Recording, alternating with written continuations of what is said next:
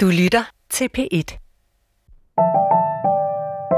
Romanen Låst ligner en krimi. Der sker en forbrydelse, der skal opklares, der er en modbydelig gerningsmand og en sympatisk politibetjent. Men Låst er mere end det. Det er en roman, der især interesserer sig for sine ofre og de pårørende, og for hvordan de kommer videre efter forbrydelsen. Forfatteren er den tidligere tv-vært og reporter Anne Mette Kirk, og hun dedikerer romanen til dem, der ikke bliver hørt. Velkommen i bogselskabet, Anne Mette Kirk. Tusind tak, fordi jeg måtte komme. Vil du ikke lægge ud med, slå op på den første side i din roman Låst, og så læse den første sætning i prologen? Første sætning. Det kommer jo ikke til at tage forfærdelig lang tid. Ej, men den er længere end så mange andre første sætninger. Prolog. Det sætter sig først i hans ansigt. Og hvorfor begynder Låst sådan her? Altså, jeg ville ønske, at jeg kunne sige til dig, at det, det skulle den bare. Det var den første sætning, jeg skrev. Øhm, det var det ikke. Den startede hos øh, offeret øh, Clara, som øh, bliver op, øh, overfaldet kort efter. Øhm, men så var der noget galt, noget der ikke øh, hang sammen, fordi at øh, den voldtægt og det overfald på Clara begynder jo ikke hos hende, det begynder hos en gerningsmand. Ja. Og derfor var jeg nødt til at lade det, lade det starte der. Og så... Øh, kunne jeg også godt lide, det har været lidt en øvelse for mig, at når man skriver sådan en bog, så har du hele tiden brug for, øhm, sagde hun og kiggede surt ud af vinduet, eller sagde hun, mens benet slog i jorden. Og der prøv, har jeg prøvet som sådan en udfordring til mig selv, hvor sætter denne her følelse sig i kroppen, mm. når man er vred, eller bange, eller ked af ja. hvor, hvor hen i kroppen er den, for at undgå nogle af de klichéer, der nogle gange kan komme. Ja, og, og det her, det er jo så gerningsmanden, det sætter sig hos Ja. den her følelse. Og så øhm, tror jeg egentlig, den er meget tro mod min skrivestil, som jo er forholdsvis let tilgængelig og lidt, øh, lidt korte sætninger. Ikke så meget fyld Mm. derfor. Men lad os lige øh, rise handlingen i låst op, øh, inden vi, øh, vi går videre her. Fordi, som du siger, 24-årige Clara, hun bliver udsat for, øh, for et overfald på en natklub. Det er grov vold, det er voldtægt. Øh, efterfølgende så bliver hun indlagt på intensiv. Venner og familie samles øh, omkring hende. Hun ligger der med svære øh, kvæstelser og bevidstløs. Og den her sag, den er sådan guf for pressen. Dels fordi det er en ung kvinde, der er blevet overfaldet, men også fordi den her natklub bliver drevet af en, en rigmands søn. Omkring offeret, der står en far, en veninde, en bror, øh, forskellige venner. De er alle sammen præget af, af situationen, og der bliver peget sådan lagt spor ud på flere forskellige mulige gerningsmænd. Og vi siger selvfølgelig ikke, hvem der har overfaldet Clara. Helst ikke, nej. Nej, det bliver til gengæld opklaret af den sympatiske politibetjent, Mark Abelgaard. Men du har altså det her fokus på, hvad der sker med Clara og hendes omgangskreds efter forbrydelsen. Hvorfor det fokus? Jamen, som du selv sagde i indledningen, så har jeg jo arbejdet i mange år som, øh, som reporter, blandt andet på det, der hedder Station 2 Efterløst, øh, krimimagasin på TV2.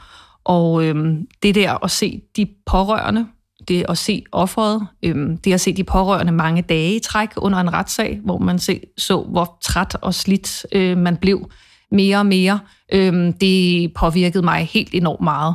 Og så synes jeg også, at vi har rigtig mange fantastiske krimier i Danmark, som skriver 20 og hvem har gjort det, og nogen er blevet dræbt, hvor jeg nogle gange har tænkt, hov, men, men har jo hele mennesker. Der er jo nogen, der skal leve mm. med det her for altid. Ja. Og det havde jeg øh, rigtig meget lyst til at beskæftige mig med. Og det er jo ikke, fordi der ikke er et opklaringsarbejde. Det er sådan set fint. Du dvæler bare ikke så meget ved det. Du lægger sådan øh, kræfterne det andet sted. Altså, jeg håber jo, at hvis man er vild med krimier og med, hvordan gør politiet det her? Jeg var jo selv meget optaget af, øhm, i de fleste krimier er der jo en, der er blevet myrdet, og så ved vi ligesom, så skal de ind til retsmediciner, når han er tit en gammel, lidt speciel herre, og så tænker man, hvad sker der for politiet og øhm, for offrene og de pårørende, når der lige pludselig ikke er et drab? Hvordan går, man skal vel redde liv, før man skal noget andet? Mm. Øhm, og det gav mig også mulighed for at kunne komme ind på Center for Seksuelle Overgreb og høre dem, men hvad er det for nogle unge kvinder, der, øhm, og selvfølgelig også alle mulige andre køn, men som kommer herind, hvad er det for nogle klichéer, jeg kunne ty til, hvordan, Ja. hvad sker der med et menneske? Ja, fordi det her er jo, altså voldtægten er jo det centrale her også. Øh, hvorfor har du været optaget af at skrive om voldtægt i den her roman? Ja, altså jeg begyndte jo at skrive på denne her i øh, starten af 2019, så lige pludselig kom der jo en MeToo, og nu også øh, denne, øh, hele det her i kølvandet på drabet på den engelske kvinde. Sarah Ever. Nemlig. Right, ja. Øhm, så jeg følte nærmest, at, at min roman blev indhentet af, øhm, af, af for, eller af nutiden. Jamen, jeg, jeg synes, da jeg skulle i gang med at skrive, så tænkte jeg, hvad har jeg selv været bange for? Mm. Hvad har selv fyldt i mig, og hvad har jeg aldrig rigtig talt med nogen rigtig om? Og så var jeg også øhm, opmærksom på, at det var en forbrydelse, som lige så godt kunne være sket for mig, for jeg har også været pissefuld i byen, og jeg har også fået en drink, og jeg har også glemt den nogle gange, og så fundet en, der lignede. Mm. Øhm, så jeg havde også et behov for at lave en fortælling om Clara, som er en ung, faktisk også lidt forsigtig kvinde, som alligevel havner i det her. Og det er jo et vigtigt problem i Danmark med voldtægter. Øh, jeg konsulterede det kriminalpræventive råd og kunne øh, læse mig til, at man vurderer, at 11.400 kvinder årligt øh, er blevet udsat for voldtægt øh, eller voldtægtsforsøg. Og det er jo forsvindende få voldtægter, der bliver i sammenligning med det, bliver anmeldt. I 2020, der var det 1825, og en, næsten en, lidt over en, en øh, fjerdedel var faktisk angreb eller overgreb mod børn. Øh, så der er et kæmpe mørketal. Øh, hvad er det? Altså, ligger der en indignation i det her også for dig? Ja, og så bliver det jo endnu mere deprimerende, hvis man så læser videre og ser, hvor mange af de voldtægter, der ender i retten, mm. øhm, som så rent faktisk ender med, at nogen bliver dømt.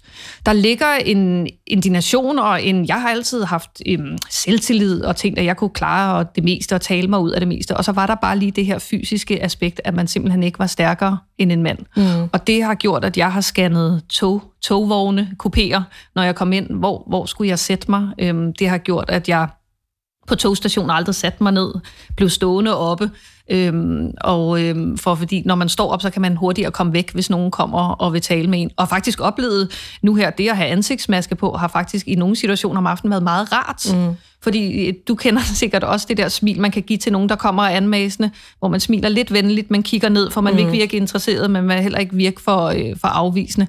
Og det havde jeg brug for, at vi taler om, fordi hvis vi ikke, øhm, hvis vi ikke har et sprog for det, mm. så ender vi med at gå gerningsmændenes ærne, så bliver det ikke noget, som især de unge kvinder har lyst til at, og, øhm, at tale om, fordi det, det findes ikke. Det er nødt til at findes i, i litteraturen. Ja, fordi altså, langt størstedelen af de her voldtægter, det er jo sådan nogle kontaktvoldtægter, hvor, hvor man kender øh, gerningsmanden i forvejen. Og det er jo, altså, ganske sjældent, at der faktisk sker øh, voldtægter sådan i det offentlige rum, med, hvor gerningsmanden er en, man ikke kender. Øh, så hvad er det for en angst, der er opstået i kvinderne i de her år?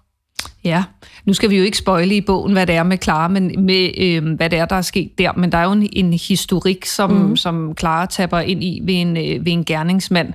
Jamen, jeg har også hørt det med, at så skal vi bare gøre det meget mere sikkert, og sørge for, at der er noget lys, og der ikke er graffiti, og sådan noget, men hvor jeg tænker, så symptombehandler vi jo bare. Mm. Vi skal jo have en snak om det her og det skal vi have... Øh, jeg tror ikke på, at jeg skal sætte mine tre børn ned og så sige, nu skal I høre, nu skal jeg fortælle jer om voldtægt. Jeg, jeg tænker på, at det er et langt sejt træk, hvor de hver dag ser, at jeg er respektfuld, og jeg, mm. og jeg hjælper øh, folk.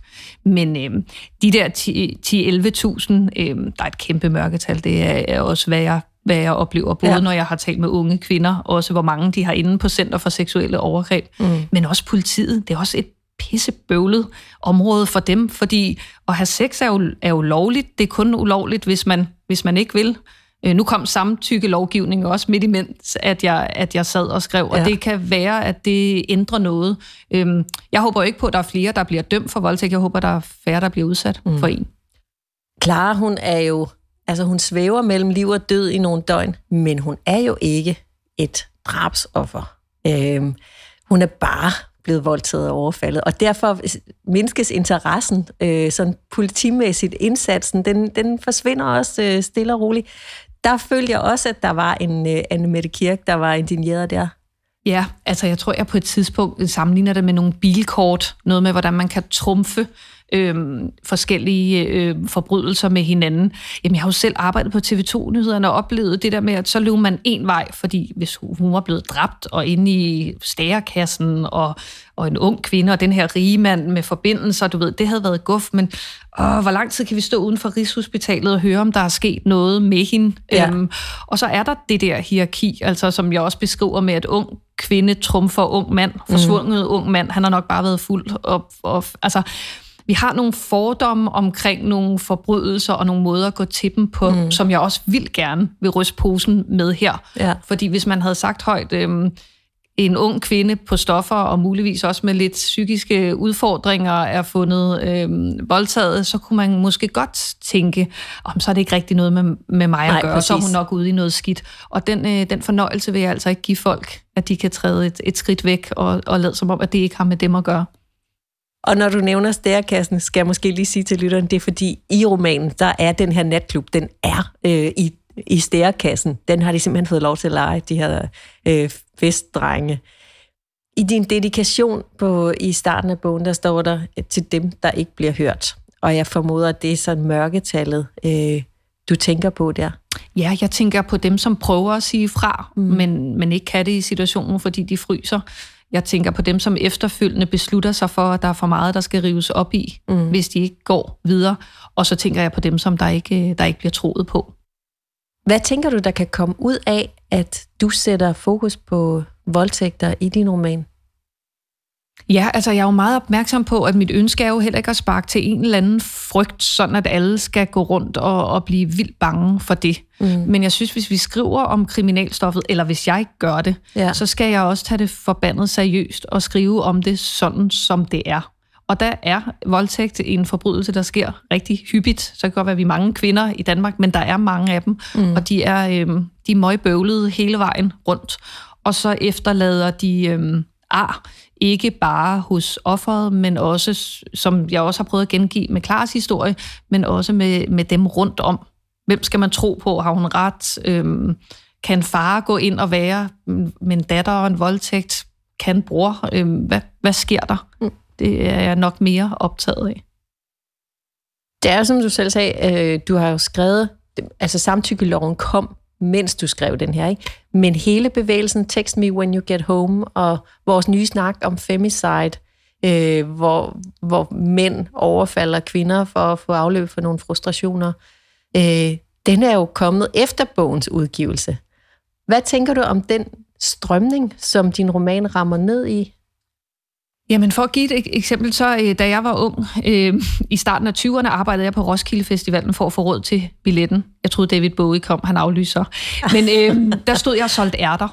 Og en aften, der var der et stort brød, der løb hen og tog fat i mig og smed mig op på skuldrene og løb afsted med mig. Og løber en 500 meter med nogle kammerater, der griner øh, i baggrunden. Og jeg var simpelthen så bange. Og da han stillede mig ned, så var han, hey, det var bare for sjov. Og det var ikke for sjovt. Jeg var pissehammerende bange, og jeg prøvede at råbe, men hvem lytter til nogen, der råber på Roskilde Festivalen? Og mm. jeg lignede bare en kæreste, der hang der og havde det sjovt. Og jeg håber sådan på, at ham, som kunne finde på at gøre det en anden gang, lad være. Ja. Og bare køber nogle ærter.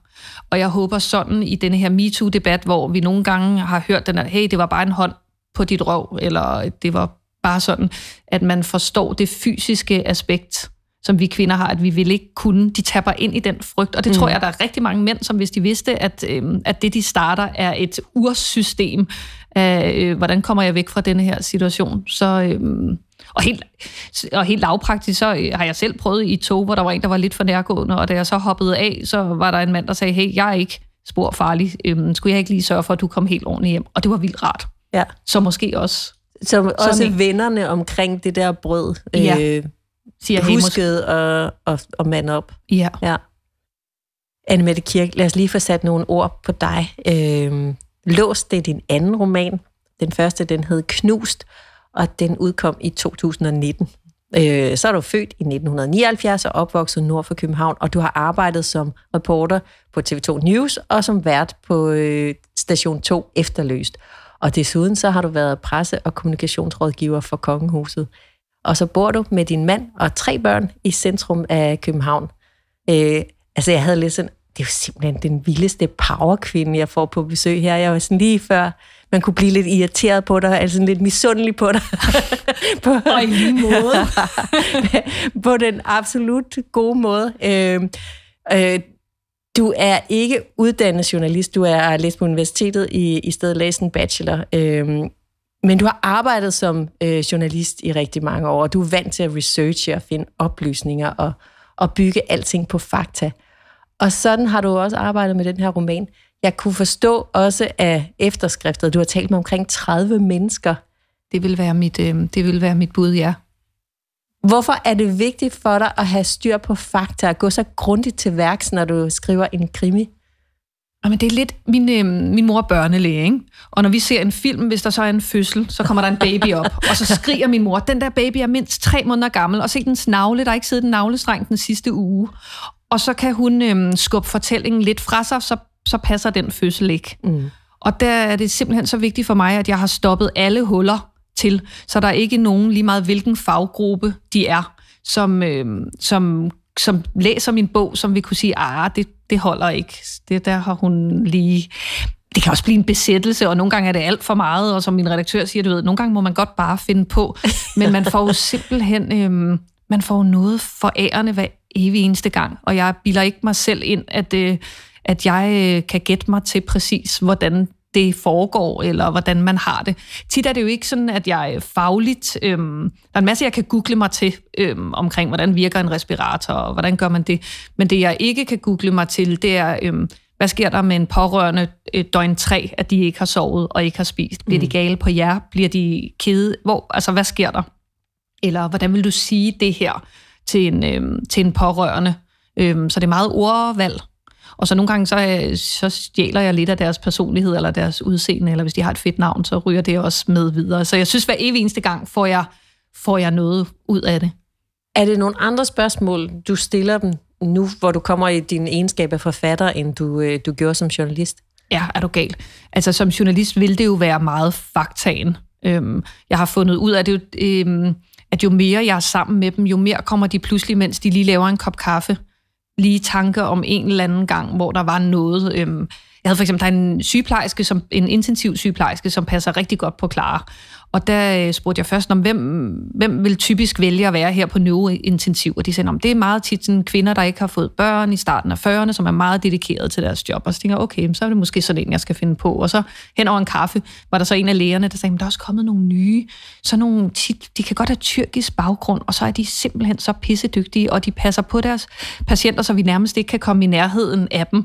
Og så tænker jeg, det lyder pissespændende. Ja. Og så blev det umut ja. i, min, øh, i min bog. En mandlig sygeplejerske. Ja. ja. Jeg tænker, i de år, hvor du, du har arbejdet otte år på TV2, øh, både på News og med øh, Station 2 Efterlyst, øh, som jo er sådan et program, der, der sætter fokus på uopklarede sager, hvor man laver rekonstruktioner og interviewer og taler med politiet. Hvordan var det arbejde for dig? Jamen, øh, det var nok alt, alt, alt for hårdt for mig. Mm. Og mhm. jeg tror, at øh, de kunne sikkert have fundet nogen, der var bedre end mig på den måde, at jeg også tit smed øh, historier, hvis jeg kunne mærke på en 15-årig, der havde fået sit første fritidsjob i en kiwi, og så var blevet overfaldet der, et, et, øh, et røveri. Hvis hun sagde, at jeg vil godt stille op og være med til et interview, og hvis jeg kunne mærke, at det tror jeg faktisk ikke, hun er i stand til, så sagde jeg, at det skal du ikke. Du er simpelthen ikke kynisk nok nej, til at være nej, en god nej, nej, journalist. Nej, nej. Men på den anden side, så jeg talte med en chef for nylig, hvor jeg sagde, jeg tror egentlig, jeg var en elendig journalist, fordi at jeg tog det hele med, og så sagde han, nej, jeg tror faktisk måske, at det var det, der gjorde, at du, var en, at du egentlig var en meget god ja. en af slagsen. Men der er jo også en lille kritik af, af medierne i din uh, roman. Altså det her med, at de er som gribe der i starten. Uh, de kan lugte blod, og de kan lugte skan, uh, sensationelle skandale og sådan noget. Ja. Uh, hvor de jo egentlig modarbejder politiets projekt lidt. Ja, så forsvinder de som duk for solen, når ja. der pludselig er noget andet, ikke? Ja. Altså, og det har jeg jo også øh, oplevet i mine år på TV2, og, og også mens jeg sad i kongehuset, hvor jeg jo havde meget med pressen at gøre, at så løber man en vej, og så løber de alle sammen øh, den vej, og så pludselig så løber de den anden vej. Ja. Og så øh, er der nogle gode historier, eller nogle spændende historier, eller nogle ting, der meget gerne skulle frem, som, øh, som bliver misset. Og det er måske også det, jeg prøver på, at hvis vi er 70 krimiforfattere, som alle sammen skriver om rødhårede kvinder, der bliver myrdet, fordi at øh, gerningsmanden hader rødhårede kvinder for hans udulige mor. Var det, du ved, hvis vi er 70, der gør det, eller 70, der, der løber efter ubådsmassen og mm. den spektakulære og forfærdelige sag, så, så misser vi en masse, som ikke nødvendigvis når til forsiden af viserne, men, men som betyder lige så meget for de familier og mennesker, der får vendt alt på mm. Ja, det bliver meget øh, endimensionelt, det ja. øh, nyhedsbillede, vi bliver præsenteret for i de her år, hvor vi klikker os til, hvad, til, hvad, ja. til, til, hvad der skal være vigtigt. Hvad har du taget med øh, fra arbejdet som journalist ind i, øh, i arbejdet som romanforfatter? Både en masse gode ting og en masse dårlige. De gode ting er, at jeg er jo vant til at skrive. Jeg er vant til at skulle producere hver dag. Jeg er vant til, at en deadline er en deadline, for mm. 19 nyhederne de bliver sendt klokken 19 hver dag, og der skulle tingene være færdige. Så jeg har ikke rendt ind i sådan noget, hvor jeg pludselig ikke har kunne skrive og skrive blokeringer og sådan noget. Det kan jeg. Øhm, der er også nogle vaner. Jeg er jo vant til at skulle skrive i et meget sådan, objektivt sådan, journalistsprog, som ikke må støje eller genere nogen. Så jeg kunne også mærke, at jeg skulle sådan finde ud af, hvordan skriver jeg egentlig selv, når jeg gerne vil, vil skrive. Mm.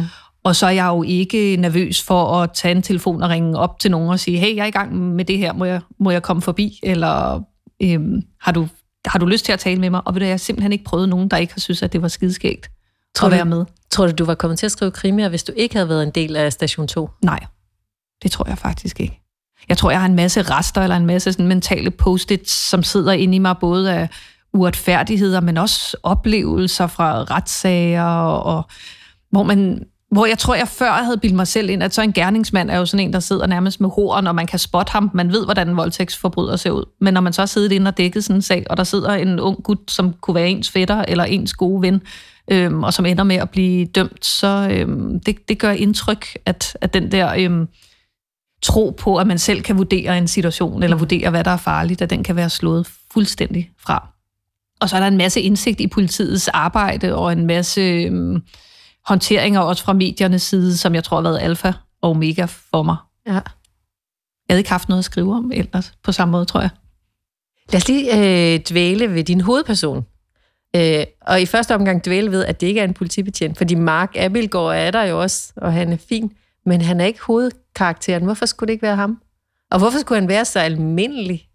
Ja, altså først troede jeg, at jeg kunne undgå at have politiet med, fordi jeg virkelig har prøvet at lave benspænd for mig selv for at undgå nogle af de sådan, konventioner, der er i genren. Men jeg kunne godt se, at det blev sådan lidt for øh, klatretyven, eller lidt for sådan, jeg sidder og hacker på computer. Altså, jeg havde brug for noget politi, der kunne nogle, kunne nogle andre ting. Og alle mine andre karakterer, de indeholder noget af mig. Og så tænkte jeg, hvad gør jeg med sådan en politimand? Så tænkte jeg, hvis jeg kan give ham noget af den drivkraft, jeg selv havde. Jeg var jo ikke uddannet journalist, da jeg så lige pludselig sad på TV2-nyhederne, og pludselig fik at vide, du ved, øh, Anders Fogh vil godt stille op til et længere interview om Afghanistan, eller Zimbabwes oppositionsleder Morgan Svangarai sidder ude i UM, øh, Udenrigsministeriet, du kan interviewe ham lige om lidt om, altså de der ting, hvor jeg selv tænkte, øh, ja, altså, jeg burde have sådan en badge, hvor der stod ny i arbejde på.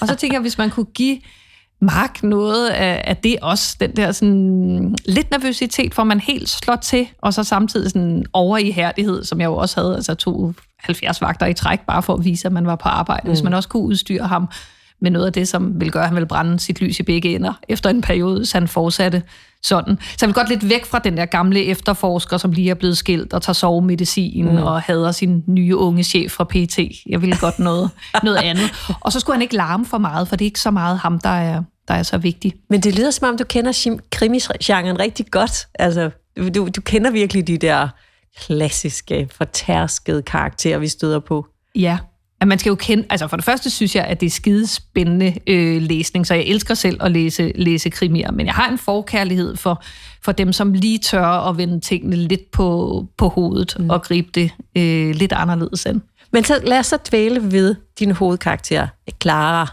offeret. Ja. Øhm, hun havde lige flyttet ind i en, en ny lejlighed med sin skønne veninde Ronja. Øhm, og så har hun haft et spændende job øh, på universitetet for en øh, psykologiprofessor, og skal begynde at læse på psykologistudiet efter sommerferien. Men hun har nogle udfordringer. Hvad går de ud på? Jamen, øh, Clara har haft et øh, vel hårdere liv end, end så mange andre, på trods af, at hun er op, øh, opvokset i et, øh, i et rigt område, så har hun haft en, en mor, som meget tidligt øh, fik konstateret demens, mm. og det har så udløst en, en OCD i, i Clara, som hun øh, har haft det meget svært ved, og stadigvæk stille og roligt er den skrevet ind i fortællingen, sådan lidt konstant. Ja, og hvorfor, skulle, og hvorfor har du udstyret hende med OCD? Jamen, øhm, altså jeg tror ikke på, at, at, øhm, at OCD er sådan noget, man kan smøre ud over en karakter, og så bliver den med det samme interessant. Det, mm. det, er, slet ikke, det er slet ikke sådan. Det er... Øhm, Jamen for det første har jeg en, en søn på syv år med, øh, med autisme, og da han fik sin diagnose, der oplevede jeg meget lidt. Der var noget Rain Man, og en gang imellem var der en computerhacker med autisme, men når jeg så en, øh, en, en julekalender, så var der meget sjældent tre børn, hvor den ene lige var lidt... Det, det var der ikke. Der var allerhøjst en lidt sød papfar. Det var det mest dysfunktionelle, man kunne, man kunne finde. Så jeg havde sådan... Jeg følte et ansvar for noget repræsentation. Og så er det jo, altså hvis man kigger på, en, på de unge mennesker i dag, så har 15 procent af dem en, en eller anden form for diagnose, når mm. de fylder 18. Så, så, så vi er jo ude i en rimelig stor procentdel, og det synes jeg også skulle, skulle ses. Det skulle også repræsenteres i litteraturen. Ja. Derudover så giver det jo også noget til billedet af offeret. Det bliver jo en, en del af fortællingen, at offeret har haft psykiske problemer. Ja, både for de pårørende, som, hvor nogle af dem bliver bange for, du ved, hvad vil det betyde for politiet? Tænker de så, at hun ikke, du ved, at hun selv ved, hvad hun har, har gang i? Øhm, jeg tror også, at jeg er...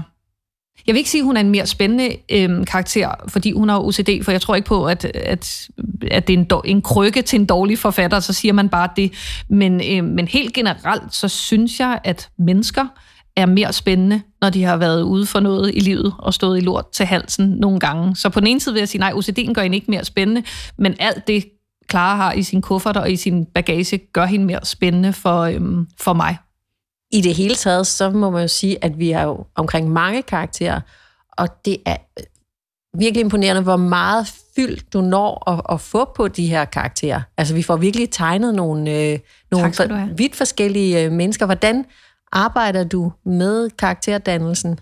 Er det noget, der sker undervejs, eller inden du går i gang med 30, 30 procent inden, vil jeg sige. Der skal jeg have sådan lidt en idé om, hvad er de for nogen, og hvor, hvad er det for en udvikling, de skal igennem, for de skal også have lært noget af historien. Jeg håber også, nu har vi jo været, talt en masse om, om alle de her hårde ting, som der også er for, i, i min bog, for den skal være hardcore og realistisk, men der er forhåbentlig også en masse om noget venskab, og mm. hvad det kan, når vi er der for hinanden som... Øhm, som mennesker. Øhm, og så øhm, stjæler jeg vel nærmest dit job, fordi jeg er helt nede i, øhm, hvad hedder de, hvor bor de, hvad vil de bestille øhm, på en restaurant, hvad for nogle ferier vil de tage på, hvad for noget tøj vil de... Altså, jeg er helt nede i det. Og så laver jeg øhm, faktisk Spotify-playlister til dem alle sammen, så hver og en har, nu er det et Billie Eilish-nummer, der står allerforrest i min bog, sådan en lille uddrag, og det er en af Klares sange. Så det er meget musisk for mig, at når jeg skal i i det, den sindstilstand, som Clara er i, så hører jeg hendes numre, og stadigvæk når jeg hører dem i dag, går de sådan helt under, under huden på mig. Og så sker der jo også det, når man skriver, at de pludselig vil noget. Mm. Altså ham der umut, som egentlig bare var ting som en sygeplejerske, der var der, skulle lige pludselig noget mere. Og det, øh, og det er noget, de også får lov til undervejs. Anne Mette Kirk, jeg har bedt dig om at komme med en anbefaling til bogselskabets lytter også. Hvad er det, vi skal læse? Jamen, det er den fransk-marokkanske forfatter Leila Slimani, som har lavet en øh, lullaby eller vuggesang, mm. øhm, som også i bund og grund er en krimi, for den starter med et, et drab, og så øhm, efterfølgende så finder vi ud af, hvordan kommer vi hen til det her drab. Og det uden at spoile noget som helst, for det finder man ud af på side 1, så er det en au pair pige, som, øhm, som faktisk har dræbt to børn i familien. Og så ruller den bagud, og det er... Øhm, foruroligende på sådan en helt rolig måde, hvis det giver, øh, giver mm. mening. Og den, øh, ja, den kravlede virkelig ind under mig, hvor jeg tænkte, vi kan faktisk godt øh, skrive øh, krimier, eller skrive romaner om forbrydelser, eller hvad det er, og så samtidig lige ved, øh, lige ved lidt mere, end bare en seriemorder, der stiller en ravfigur ved hver offer. øhm, det, det kan man godt på samme tid, tænker jeg. Så du er meget optaget af det her psykologiske i, i mennesket. Ja, er du gal. Og hvad, altså, der er jo ikke noget vigtigere tidspunkt, end netop når vi får vendt alt på hovedet, der viser os, hvem, hvem vi er, mm. eller hvad vi kan, eller hvad vi ikke kan. Øhm, og det er jeg meget optaget af. Og der kan man sige, der er forbrydelser jo... Altså, mennesker, der er onde ved hinanden, så, så bliver det næsten ikke mere ondt. Lila Slimani, vuggesang, anbefaling hermed givet videre. Annemette Kirk, tusind tak, fordi du kom på besøg her hos mig. Det er jeg simpelthen så glad for, at jeg måtte. Jeg bliver altid ekstra fascineret, når skønlitteraturen rammer ind i et højaktuelt tema, selvom værket egentlig er skrevet tidligere, som sådan en kollektiv understrøm i verden. Låst er et indlæg i de diskussioner, vi har lige nu om kvinders manglende følelse af sikkerhed, når de bevæger sig i det offentlige rum, og om frustrerede mænd, der får afløb på kvinder. Hvis du vil følge med i nye aktuelle danske udgivelser og møde forfatterne bag, så hold øje med bogselskabet på nettet eller i DR Lyd. Jeg hedder Anne Glad. Tak fordi du lyttede med.